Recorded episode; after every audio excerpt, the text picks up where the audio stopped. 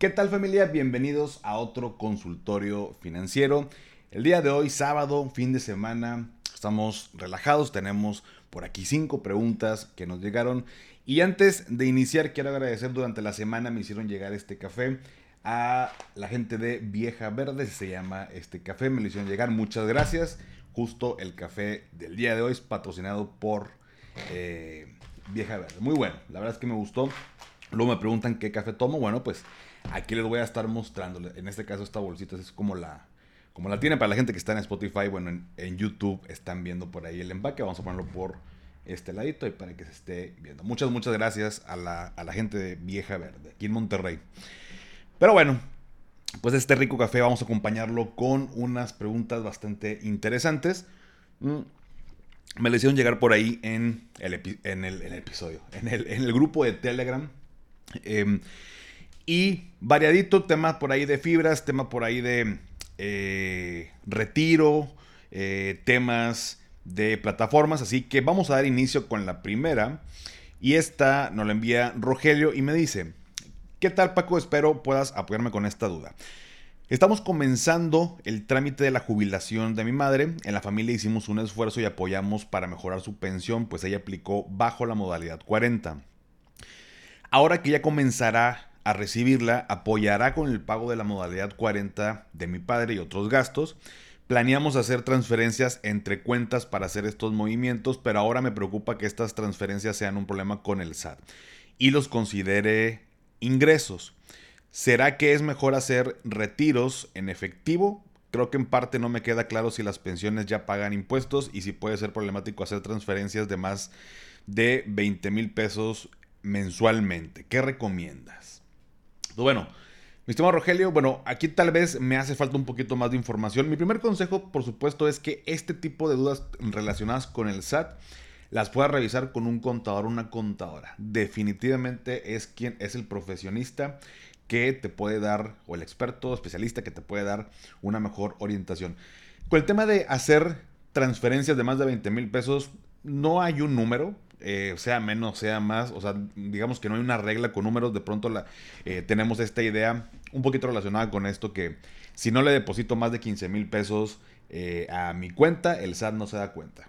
Pues no, es totalmente falso, es un mito. Desde un peso ya este, se puede dar cuenta el SAT. Por cierto, para que se lo queden ahí como, como dato cultura general, eso es un mito de lo de los 15 mil pesos. Por otro lado, no me queda claro nada más, Rogelio, eh, y a lo mejor, si quieres, poner eh, por ahí en el, en el, grupo y si quieres lo comentamos en Telegram. Eh, tal vez mi error fue no preguntarte antes para poder contestarlo por aquí. Pero si yo le transfiero, o sea, si yo le transfiero, por ejemplo, a mi esposa, no, no hay bronca. Y en dado caso que el SAT llegara a preguntar, pues hay manera de rastrear ese, ese dinero. O sea, hay un comprobante porque viene de una institución financiera y va para otra o para la misma, pero hay un rastro que se, que se deja ahí. No sé qué tantos movimientos y entre qué cuentas y de qué personas estén haciéndolos. Eh, cómo estén haciendo el pago de la modalidad 40. Por eso yo, yo considero que lo mejor es que puedas atender con un contador, contadora para que te diga. Y pues no hay ninguna bronca. Te digo, si están haciendo transferencias, pues al, final eh, se puede rastrear. Em, el pago en efectivo no sé cómo, cómo lo hagas. Eh, recuerda que al SAT no le gusta el efectivo. Em, pero bueno, si quieres, coméntamelo por ahí en Telegram con, esta parte. Si están haciéndolo estas transferencias entre tus, eh, entre tus papás, no hay ningún tema. Em, ya sería ver quién más esté por ahí involucrado. Pero bueno, estos temas, como quiera quise tocarlo la, la pregunta, eh, porque siempre es bien importante mencionar quién me puede apoyar con esto o qué profesionista eh, que profesional, yo en mi caso tengo mi contadora, bueno, pues yo le pregunto eh, estas, estas dudas. Entonces, ese sería hasta aquí mi mejor consejo. Si quieres, lo vamos rebotando ahí en el grupo de Telegram. La número 2 de Juan Carlos. Mm, dice, muy bueno el episodio de fibras. Entiendo que puedo usar GBM Plus para invertir en ellas. Es correcto, Juan Carlos. Al menos yo también lo hago así. Yo utilizo GBM Plus para invertir en fibras. Eh, no es la única casa de bolsa, existen otras. De hecho, las fibras pues, las puedes adquirir en, tu casa de bolsa preferida. Em, pero ahí lo puedes hacer, ¿no? A través de GBM Plus puedes invertir en fibras. No sé si, lo si no lo mencioné en el episodio, mi estimado, y si no, una disculpe, pero em, sí, ahí, ahí puede ser. La tercera me dice Javier Samano. Paco, escuchando el episodio del sábado y que estuviste hablando de viajes, me surge una duda. Tengo un viaje programado a Europa en un par de meses, específicamente Grecia y Turquía. Eh, honestamente, es primera vez que salgo del país. Ah, excelente. Excelente, mi Javi. Qué bueno, qué padre. Eh, que vas a eh, darte la vuelta y sobre todo estos lugares. Digo, yo nunca he ido tampoco a Grecia y Turquía, pero he visto fotos y está increíble. Qué bueno. Espero que lo, que lo disfrutes. Dice, para los gastos allá. ¿Tienes idea de si es más recomendable cargar y pagar con efectivo? ¿Pagar más con tarjetas o ambos? ¿Alguna recomendación que pueda hacer respecto a este tema? Te lo voy a agradecer. Excelente día. Saludos. Estimado Javier, pues definitivamente, mira, yo no he ido a Europa, eh, sí he salido del país, he ido al extranjero, eh, principalmente Estados Unidos. Yo creo que independientemente, o sea, no importa tanto a qué país vayas, pero por ejemplo, cuando yo he viajado, trato que lo menos posible sea efectivo. Sí traigo efectivo porque hay cosas, al menos, eh, pues, eh, por ejemplo, cuando nos ha tocado ir a Estados Unidos que sacas el permiso y que tienes que pagar y pues te piden ahí en, el, en la pasada eh, pagarlo ahí en ese momento. No, no, lo puedes pagar con tarjeta. Al menos hasta donde yo me acuerdo, ¿no? Ya no, ya no he ido más, más allá en Estados Unidos. Pero siempre es bueno pues cargar con un, con un poquito, o sea, no, no todo tu dinero del, viaje, porque bueno, pues, puede ser muy peligroso. Considero que es mejor que puedas hacerlo con tarjeta. Ahora, normalmente utilizar la tarjeta, tomando en cuenta el tipo de cambio eh, de allá, es mejor eh, a que si lo toman acá en, en México. Si quieres, luego hablamos de esto en un video, en un reel. Pero específicamente con tu pregunta, si llevaría ambas, definitivamente efectivo sería la menor cantidad, lo demás lo haría con tarjeta. De hecho, hace poquito, fíjate, me preguntó, no me recuerdo el nombre, pero este, bueno, eh, durante la semana, de hecho, fue que Alfonso, creo que se llama Alfonso, me dice que iba a ir a Estados Unidos eh, y que si, igual, ¿no? Llevarse los dólares en efectivo, que él le recomendaba. Y hay una tarjeta que es por parte de CI Banco, que te permite tener dólares e incluso pagar con esa tarjeta en el extranjero. Entonces, em, está muy padre porque pues ya no tienes que llevar todo en efectivo, te evitas todo el tema del, tipo de cambio. Ahí nada más revisen. Digo, esto no es una recomendación para que todo el mundo la saque. Eh, simplemente si la necesitas, revisa en la página de CI Banco. Ahí viene la información o acude a una sucursal porque eh, pues, con, la, con esa tarjeta, eh, tipo tarjeta de débito, yo la puedo tener en, dólares, inclusive en otras divisas. En este caso eran dólares porque iba a Estados Unidos. Y, ya no, pues tú transfieres tu dinero a, esa tarjeta en dólares. Em, o la cargas con dólares, por así decirlo. Y ya cuando estás en el extranjero, en, Estados Unidos, bueno, puedes pagar con la tarjeta y no necesitas sacar de un cajero, sino que puedes hacer tus compras directamente en dólares. Entonces, eso pudiera ser una, recomendación. En tu caso, bueno, pues vas a Grecia y Turquía. De hecho, igual pudiera servirte, Javier, acércate ahí con, con CI Banco. Eh, si alguien tiene una mejor recomendación o gente que ya haya ido a Europa, eh, al menos a estos destinos o a algún otro lado en Europa, que nos platique, que nos recomiende, mande su recomendación ahí en el grupo de Telegram. Pero definitivamente creo que es la, mejor opción, mi estimado. Así que, pues disfruta el viaje. Eh, y pues me imagino que ya tienes ahí todo presupuestado. Son viajes muy padres que tienen mucha planeación detrás. Entonces, este, qué padre. Qué bueno que te vas a ir por allá. Ahí me platicas, nos mandas fotos ahí al grupo. La siguiente, la número 4. Eh, Rafa dice: ¿Qué tal, Paco? Para preguntar por qué no nombraste la fibra FCF CFE 18, la de Comisión Federal de Electricidad. ¿La consideras riesgosa o por qué no la nombraste? Saludos. Mi estimado Rafa, simplemente hablé de, las principales fibras eh, inmobiliarias, eh, eh, hablando de bienes raíces en, México. creo que son las más interesantes, las más importantes. Esta fibra de C. Yo me estoy trabando con la, fibra de CFE. Em, invierte en infraestructura, obviamente de, esta, de la empresa. Mm, está enfocada en el tema de energía. Em, yo no invierto en esa, en esa fibra, no digo que sea mala, simplemente me enfoqué en las fibras inmobiliarias. Pero con mucho gusto, si quieres, luego platicamos de este tema. De hecho, hace poquito, no sé si vieron, eh, yo sigo eh, por ahí en YouTube a un cuate que se llama Omar Educación Financiera. Bueno, se llama Omar y se pone en el canal Omar Educación Financiera. Muy bueno este cuate. Y resulta, bueno, esto es un chisme, ¿no? Pero resulta que eh, nuestro querido presidente AMLO lo sacó en la mañanera y puso su, uno de sus videos eh, en la mañanera, ¿no? En, esta pantalla que tiene detrás, con la otra chava que sale ahí supuestamente desmintiendo y es la más mentirosa de todas. Pero bueno, lo voy a meter en política. Em, y pusieron a Omar un video donde tiene de invierte en CFE. Entonces sacaron en la mañanera y dice AMLO que esto es un... Eh, y, la chava esta, no, Vilches o no sé cómo se apida, que eso es una mentira, eh, son, eh, son estafadores, no caigan en esto, no se puede invertir en CFE, no, no caigan en estas estafas, está en la orden del día. Y la cara de Omar ahí, cuando es un cuate que todo lo contrario es, busca que todos aprendamos y, que, y, enriquecernos con todo el conocimiento que también él tiene. Ya sacó Omar, por supuesto, la respuesta ante esta mañana, pero fueron acusaciones bastante graves. Y justo hablaba de esto, ¿no? De cómo invertir en CFE a través de esta, de esta fibra. No que, no que estés como si la empresa tuviera, ¿qué te diré? Como ser accionista de la empresa. O sea, eh, y, sí existen estafadores, sí existen estafas que te dicen invierte en Amazon y genérate otro sueldo y cosas así. Bueno, en este caso él iba enfocado en, esa, en esa parte. De hecho, debe ser un video que ahorita debe tener muchos views. Igual te puede echar un clavado en, ese, en esa parte, mi estimado Rafa.